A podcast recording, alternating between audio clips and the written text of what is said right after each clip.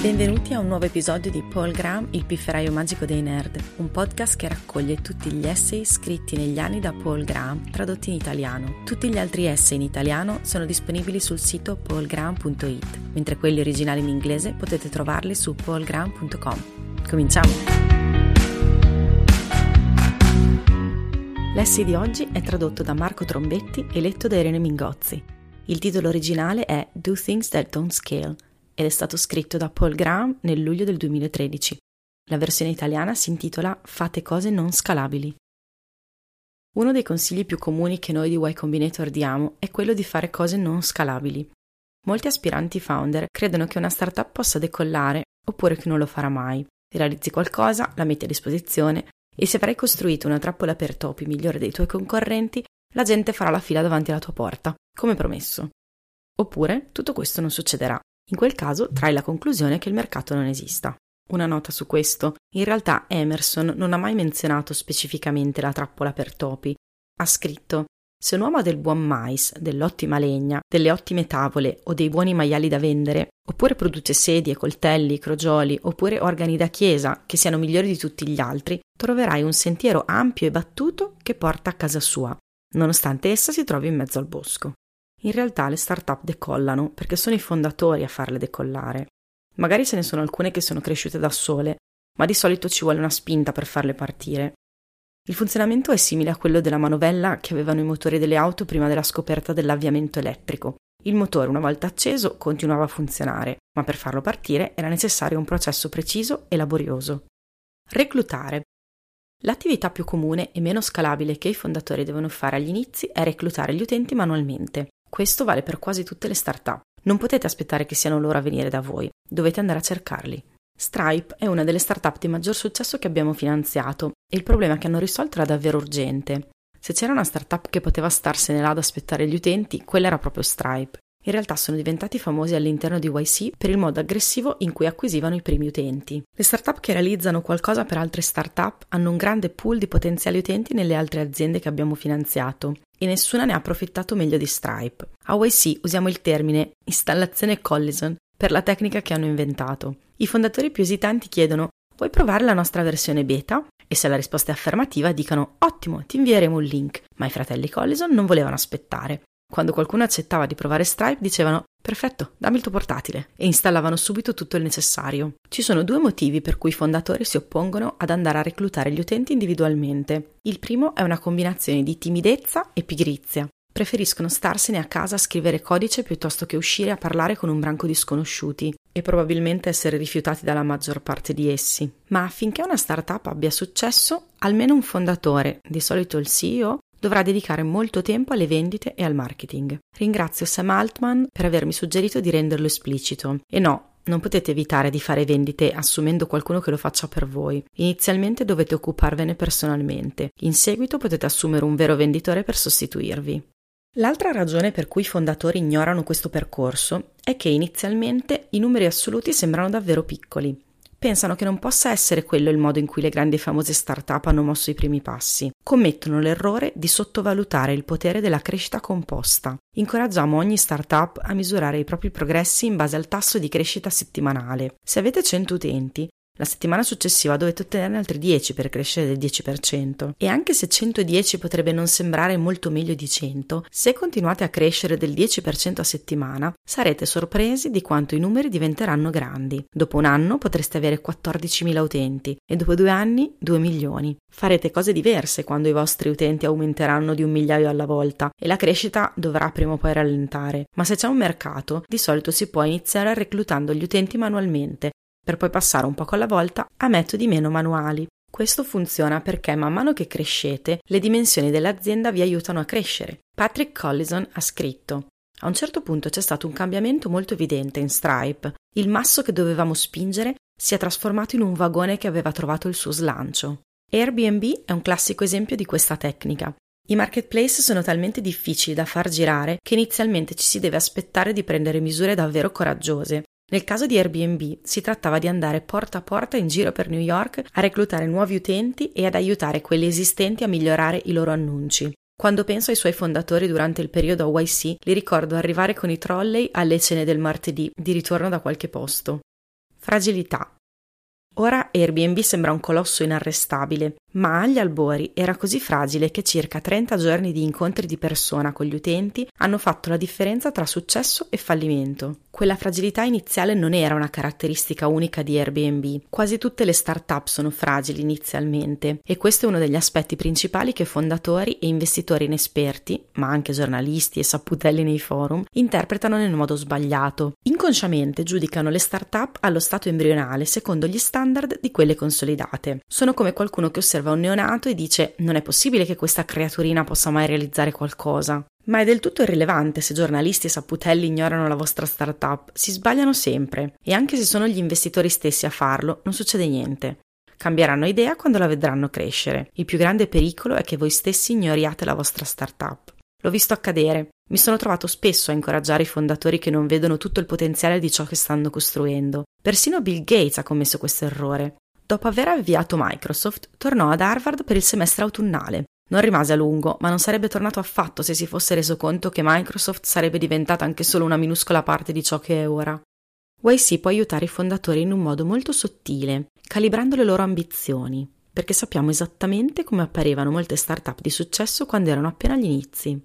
La domanda da porsi nella fase iniziale di una start-up non è questa azienda conquisterà il mondo, ma piuttosto quanto potrebbe diventare grande se i fondatori facessero le cose giuste? E spesso, al momento, le azioni giuste da intraprendere sembrano sia laboriose che insignificanti. Microsoft non poteva fare chissà quale impressione quando un paio di ragazze ad Albuquerque programmavano un interprete basic per un mercato di poche migliaia di hobbisti, come venivano chiamati allora, ma in retrospettiva quello era il percorso giusto per dominare il settore. E so che Brian Chesky e Joe Gebbia non pensavano di aver intrapreso la strada del successo mentre scattavano foto professionali degli alloggi dei loro primi host. Cercavano solo di sopravvivere, ma col senno di poi anche quello era il percorso ottimale per dominare un grande mercato. Come si trovano gli utenti da portare a bordo manualmente? Se realizzate qualcosa per risolvere i vostri stessi problemi, allora vi basta trovare dei vostri simili e di solito è semplice, altrimenti dovete impegnarvi un po' di più per individuare la vena di utenti più promettente. Di solito si acquisisce un primo gruppo di utenti con un lancio relativamente non mirato, per poi osservare quale tipo sembra più entusiasta e cercarne altri simili a loro. Ad esempio, Ben Silberman notò che molti dei primi utenti di Pinterest erano interessati al design. Decise quindi di andare a una conferenza di blogger di design per reclutare i suoi utenti e si rivelò una strategia vincente. Se state costruendo costruendo qualcosa per cui non riuscite ad avere un piccolo gruppo di utenti da osservare, ad esempio un software aziendale, e in un dominio in cui non avete connessioni, dovrete affidarvi alla pratica del cold calling e alle presentazioni. Ma siete proprio sicuri di voler lavorare su un'idea simile?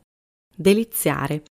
Dovreste adottare misure straordinarie, non solo per acquisire utenti, ma anche per renderli felici. Per tutto il tempo possibile, che si è rivelato sorprendentemente lungo, Wufu inviò a ogni nuovo utente un biglietto di ringraziamento scritto a mano. I vostri primi utenti dovrebbero pensare che iscriversi al servizio che offrite sia stata una delle migliori scelte che abbiano mai fatto e voi in cambio dovreste spremere le vostre meningi per trovare nuovi modi per deliziarli. Perché dobbiamo insegnare questo alle start-up?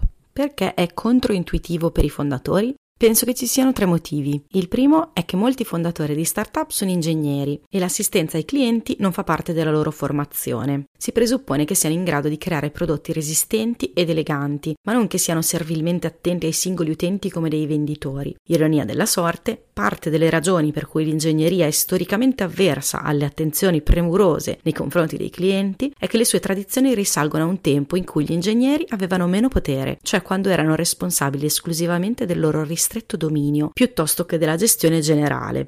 Puoi essere irascibile quando sei Scotti, ma non quando sei Kirk.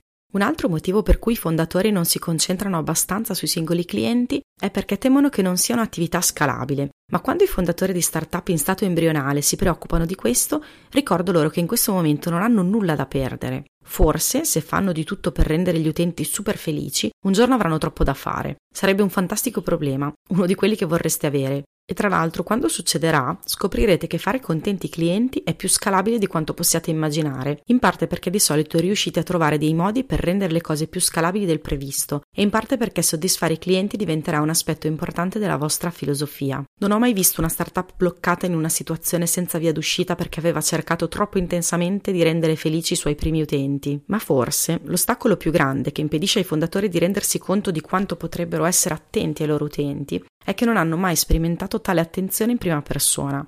I loro standard per il servizio clienti si basano su quelli delle aziende di cui sono stati clienti a loro volta, che sono per lo più di grandi dimensioni. Tim Cook non vi invia un biglietto scritto a mano dopo l'acquisto di un portatile. Lui non può farlo, ma voi sì. Questo è uno dei vantaggi di essere piccoli, potete offrire un servizio di alto livello che nessuna grande azienda può fornire. Gary Tan ha sottolineato una trappola interessante in cui i fondatori cadono all'inizio. Vogliono così tanto sembrare grandi da imitare persino i difetti delle grandi aziende, come l'indifferenza verso i singoli utenti. Questo sembra loro più professionale, in realtà è meglio accettare di essere piccoli e sfruttare tutti i vantaggi che questo comporta. Una volta che ci si rende conto che le convenzioni esistenti non sono il limite superiore dell'esperienza dell'utente, è interessante pensare a quanto si potrebbe fare di più per accontentare i propri utenti.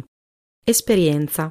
Stavo cercando di pensare a una frase per esprimere quanto debba essere estrema l'attenzione nei confronti dei propri utenti e mi sono reso conto che Steve Jobs l'aveva già fatto. Follemente grande. Steve non ha utilizzato il termine follemente solo come sinonimo di molto, l'ha inteso in un senso più letterale, ossia che una persona dovrebbe concentrarsi sulla qualità dell'esecuzione in una misura che nella vita quotidiana sarebbe considerata patologica. Tutte le start-up di maggior successo che abbiamo finanziato lo fanno, e questo probabilmente non sorprende gli aspiranti fondatori. Ciò che i fondatori alle prime armi non capiscono è cosa significhi follemente grande per una startup che è solo agli inizi. Quando Steve Jobs iniziò a usare quella frase, Apple era già un'azienda affermata. Voleva dire che il Mac, la sua documentazione e persino il suo packaging, è questa infatti la natura dell'ossessione, avrebbe dovuto essere follemente ben progettato e realizzato. Per gli ingegneri non è difficile afferrare questo concetto, è solo una versione più estrema del progettare un prodotto resistente ed elegante. Ciò che i fondatori hanno difficoltà a capire, e Steve stesso potrebbe aver avuto difficoltà in questo, è a cosa corrisponde quel follemente grande quando si torna indietro ai primi due mesi di vita di una startup. Non è il prodotto che dovrebbe essere follemente grande, ma l'esperienza dell'utente. Il prodotto è solo uno dei suoi componenti. Per una grande azienda è necessariamente l'aspetto predominante, ma si può e si deve garantire agli utenti un'esperienza follemente grande con un prodotto immaturo, incompleto, difettoso, se si compensa tutto ciò con l'attenzione nei loro confronti. Forse si può, ma si deve? Sì, Coinvolgere oltremodo i primi utenti non è solo una tecnica accettabile per dare il via alla crescita, ma per la maggior parte delle start-up di successo è una componente necessaria del ciclo di feedback che rende valido il prodotto. Creare una migliore trappola per topi non è un'operazione atomica. Anche se si inizia nello stesso modo delle start-up di maggior successo, ossia costruendo qualcosa di cui si ha personalmente bisogno, la prima versione del prodotto non è mai impeccabile e ad eccezione dei campi in cui commettere errori può costare caro, spesso è meglio non puntare subito alla perfezione. Per quanto riguarda i software in particolare, di solito è meglio presentare qualcosa agli utenti non appena ha una buona dose di utilità, e poi osservare come la utilizzano. Il perfezionismo è spesso una scusa per procrastinare e in ogni caso le prime ipotesi sugli utenti sono sempre imprecise anche se ne siete utenti voi stessi. Il vostro modello di utente potrebbe non essere perfettamente accurato perché le esigenze degli utenti spesso cambiano in risposta a ciò che costruite per loro. Se producete un microcomputer, all'improvviso dovranno utilizzarlo per dei fogli di calcolo, perché l'arrivo del vostro nuovo microcomputer fa sì che qualcuno inventi il foglio di calcolo. I feedback ottenuti interagendo con i primissimi utenti sono più utili di qualsiasi altro feedback. Quando diventerete così grandi da dover ricorrere ai focus group, desidererete poter andare nelle case e negli uffici dei vostri utenti, come quando erano solo una manciata, per osservarli utilizzare i vostri prodotti. Fuoco. A volte il trucco giusto e non scalabile consiste nel concentrarsi di proposito su un mercato ristretto. È come contenere un fuoco per farlo scaldare ulteriormente prima di aggiungere altri ciocchi. È quello che ha fatto Facebook, che inizialmente era rivolto solo agli studenti di Harvard. In quella forma aveva un mercato potenziale di poche migliaia di persone, ma poiché era percepito come un prodotto fatto apposta per loro, una massa critica si iscrisse. In seguito cessò di essere esclusivamente per Harvard e si rivolse agli studenti di altri istituti per un po' di tempo. Quando intervistai Mark Zuckerberg alla Startup School, mi disse che, sebbene ci fosse voluto molto lavoro per creare liste di corsi per ogni scuola, quell'iniziativa fece sentire agli studenti che la piattaforma era il loro habitat naturale. Qualsiasi startup che potrebbe essere descritta come un marketplace deve solitamente muovere i primi passi in un sottoinsieme del mercato, ma questo può funzionare anche per altre startup. Vale la pena di chiedersi se esiste un sottoinsieme del mercato in cui è possibile ottenere rapidamente una massa critica di utenti. Se si deve scegliere tra il sottoinsieme che si iscriverà più rapidamente e quello che pagherà di più, di solito è meglio scegliere il primo, perché probabilmente è formato dagli early adopter. Avranno un'influenza migliore sul vostro prodotto e non richiederanno così tanti sforzi per le vendite e sebbene abbiano meno soldi, non ve ne servono così tanti per mantenere il vostro tasso di crescita target all'inizio. La maggior parte delle start-up che utilizzano la strategia del fuoco contenuto lo fa inconsciamente. I fondatori costruiscono qualcosa per se stessi e per i loro amici, che si dà il caso siano early adopter, e solo più tardi si rendono conto che possono offrirla a un mercato più ampio. La strategia funziona altrettanto bene se la si applica inconsciamente. Il pericolo maggiore di non essere coscienti di questo schema è per coloro che ingenuamente ne scartano una parte. Ad esempio, se non realizzate qualcosa per voi e per i vostri amici, o anche se lo fate ma provenite dal mondo corporate e quindi i vostri amici non sono degli early adopter, non avrete più un perfetto mercato iniziale servito su un piatto d'argento. Tra le aziende, i migliori early adopter sono di solito altre start-up. Sono più aperte a cose nuove sia per natura, sia perché essendo appena nate non hanno ancora fatto tutte le loro scelte. Inoltre, quando hanno successo, crescono in fretta e voi con loro. È stato uno dei tanti vantaggi imprevisti del modello YC e, nello specifico, ciò che lo ha reso grande, che le start-up B2B abbiano ora a portata di mano un mercato istantaneo di centinaia di altre start-up. Meraki, per le startup hardware c'è una variante di agire in modo non scalabile che chiamiamo fare un Meraki. Anche se non abbiamo finanziato Meraki, conosciamo bene i fondatori perché erano studenti di Robert Morris. Hanno iniziato facendo qualcosa di veramente non scalabile. Assemblavano da soli i loro router. Le startup hardware incontrano un ostacolo che quelle software non conoscono. L'ordine minimo per una produzione in fabbrica è di solito di diverse centinaia di migliaia di dollari, il che può condurre a un circolo vizioso. Senza un prodotto non puoi generare la crescita di cui hai bisogno per raccogliere i soldi per fabbricare quel prodotto. Quando le startup hardware dovevano fare affidamento sugli investitori, dovevi essere abbastanza convincente per superare questo problema. L'arrivo del crowdfunding, o più precisamente dei preordini, è stato di grande aiuto. Nonostante tutto, consiglierei alle startup di agire in questo modo all'inizio, se possibile. È quello che ha fatto Pebble. I fondatori di Pebble assemblarono da soli le prime centinaia di orologi. Se non avessero attraversato quella fase, probabilmente non avrebbero venduto orologi per un valore di 10 milioni di dollari quando si sono lanciati su Kickstarter. Proprio come prestare grande attenzione ai primi clienti, fabbricare le cose da sé si rivela particolarmente utile per le startup hardware. Quando ci si occupa della fabbricazione si può modificare il design più velocemente e si imparano cose che altrimenti non si saprebbero mai. Eric Mijikowski di Pebble ha detto che uno degli insegnamenti più utili che ha appreso è stato quanto fosse prezioso procurarsi delle buone viti. Chi l'avrebbe mai detto? Consulenza.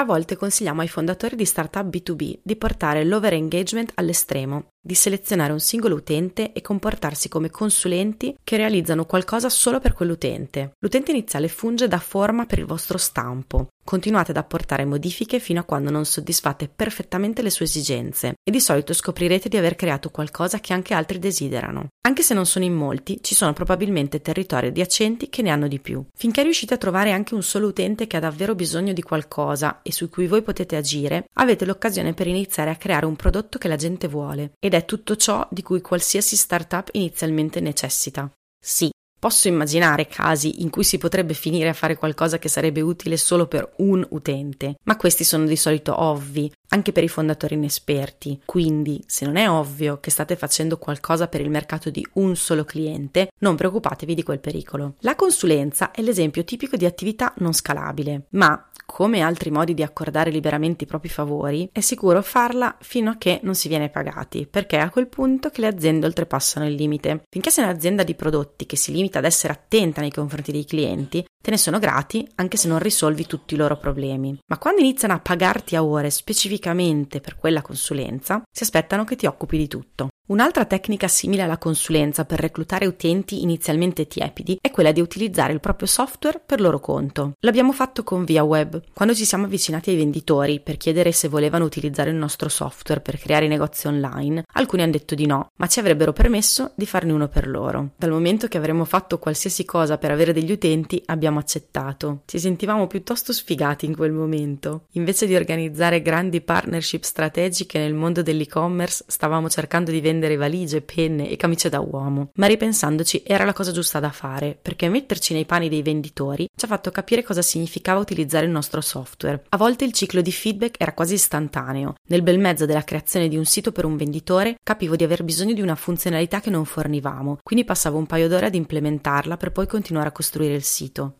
Manuale. Esiste una variante ancora più estrema in cui non solo utilizzi il tuo software, ma lo sei. Quando si dispone di un numero limitato di utenti, a volte è possibile eseguire manualmente operazioni che si prevede di automatizzare in un secondo momento. Questo permette di lanciare più velocemente e quando finalmente avrete automatizzato anche il vostro contributo manuale, si saprà esattamente cosa realizzare perché si avrà la memoria muscolare per averlo fatto da soli. Quando i componenti manuali appaiono come un software all'utente, questa tecnica inizia a sembrare uno scherzo. Ad esempio, quando Stripe forniva ai suoi primi utenti degli account commerciali istantanei, i fondatori li registravano registravano manualmente dietro le quinte. All'inizio alcune startup potrebbero funzionare in maniera completamente manuale. Se riuscite a trovare qualcuno con un problema che può essere risolto manualmente, fatelo il più a lungo possibile, quindi automatizzate un po' alla volta i colli di bottiglia. Sarebbe piuttosto preoccupante risolvere i problemi degli utenti in modo non ancora automatico, ma meno preoccupante del caso molto più comune di avere qualcosa di automatico che non risolve i problemi di nessuno. In grande, devo menzionare una sorta di tattica iniziale che di solito non funziona, il grande lancio. A volte incontro fondatori che credono che le start-up siano proiettili piuttosto che aerei a motore e che avranno successo solo se lanciate con sufficiente velocità iniziale. Vogliono lanciare simultaneamente su otto diverse testate giornalistiche con tanto di esclusiva e farlo ovviamente di martedì, visto che come hanno letto da qualche parte è il giorno perfetto per lanciare qualcosa. È facile rendersi conto di quanto poco contano i lanci. Pensate ad alcune start-up di successo, quanti dei loro lanci ricordate? Tutto ciò che occorre ottenere con un lancio è un nucleo iniziale di utenti. Come andranno le cose dopo qualche mese dipenderà più da quanto avrete reso felici quegli utenti che dal loro numero. Potrebbe persino esserci una correlazione inversa tra la grandezza del lancio e il successo. Gli unici lanci che ricordo come celebri flop sono quelli di Segway e Google Wave. Quest'ultimo è un esempio particolarmente allarmante, perché penso che in realtà si trattasse di una grande idea che è stata uccisa in parte dal suo lancio esagerato. Ma allora perché i fondatori pensano che i lanci siano importanti? Per una combinazione di solipsismo e pigrizia. Pensano che ciò che stanno realizzando sia così grande che chiunque ne venga a conoscenza vorrà usufruirne immediatamente. Inoltre sarebbe necessario molto meno lavoro se si potessero ottenere gli utenti semplicemente comunicando la propria esistenza, piuttosto che reclutandoli uno alla volta. Ma anche se quello che state costruendo è davvero grandioso, acquisire degli utenti sarà sempre un processo graduale, in parte perché le cose geniali di solito sono anche innovative, ma soprattutto perché gli utenti hanno altre cose a cui pensare. Anche le partnership di solito non funzionano, non funzionano per le startup in generale, ma soprattutto non funzionano come strategia per dare inizio alla crescita. È un errore comune tra i fondatori inesperti credere che una partnership con una grande azienda rappresenterà la loro grande svolta. Sei mesi dopo dicono tutti la stessa cosa, abbiamo lavorato molto più del previsto e alla fine non abbiamo ottenuto praticamente nulla. Google è cresciuta alle spalle di Yahoo, ma non si trattava di una partnership, Yahoo era infatti il suo cliente. Non è sufficiente fare semplicemente qualcosa di straordinario all'inizio, ma occorre un vero e proprio sforzo straordinario. Qualsiasi strategia che ometta lo sforzo, che includa un grande lancio per ottenere utenti o un grande partner, è automaticamente sospetta. Vettore. La necessità di intraprendere un'azione laboriosa e non scalabile per iniziare è talmente universale che potrebbe essere una buona idea smettere di pensare alle idee di startup come scalari. Al contrario, dovremmo provare a pensare a loro come coppie, ciò che si sta per realizzare più le attività non scalabili che si svolgono inizialmente per far decollare l'azienda. Potrebbe essere interessante iniziare a concepire le idee di startup in questo modo, perché ora che ci sono due componenti si può dare prova di immaginazione sia per la seconda che per la prima. Nella maggior parte dei casi la seconda componente continuerà ad essere ciò che tipicamente è, e cioè reclutare gli utenti manualmente e garantire loro un'esperienza sorprendentemente positiva. E il vantaggio principale di pensare le start-up come vettori sarà quello di ricordare ai fondatori che hanno bisogno di lavorare sodo su due fronti distinti. Ciò ricorderà anche ai fondatori che un'idea in cui la seconda componente è inesistente, un'idea in cui non c'è nulla che si possa fare per andare avanti, ad esempio perché non si ha modo di trovare utenti da reclutare manualmente, è probabilmente una cattiva idea, almeno per quei fondatori. Nel migliore dei casi, entrambe le componenti del vettore contribuiscono al DNA dell'azienda. Le attività non scalabili che dovete fare per iniziare non sono solo un male necessario, ma cambiano l'azienda per il meglio in modo permanente. Se già agli inizi avete una strategia aggressiva per acquisire i vostri utenti, probabilmente la manterrete anche quando l'azienda diventerà grande. Se avete bisogno di produrre il vostro hardware o utilizzare il vostro software per conto degli utenti, apprenderete cose che non apprendereste altrimenti. E, cosa più importante, se dovete lavorare sodo per accontentare gli utenti quando ne avete solo una manciata, continuerete a farlo anche quando saranno molti di più. Grazie per aver ascoltato questa puntata di Paul Graham, il pifferaio magico dei nerd. Trovate tutti gli articoli di Paul Graham tradotti in italiano su paulgraham.it e gli originali in inglese su paulgraham.com. Alla prossima!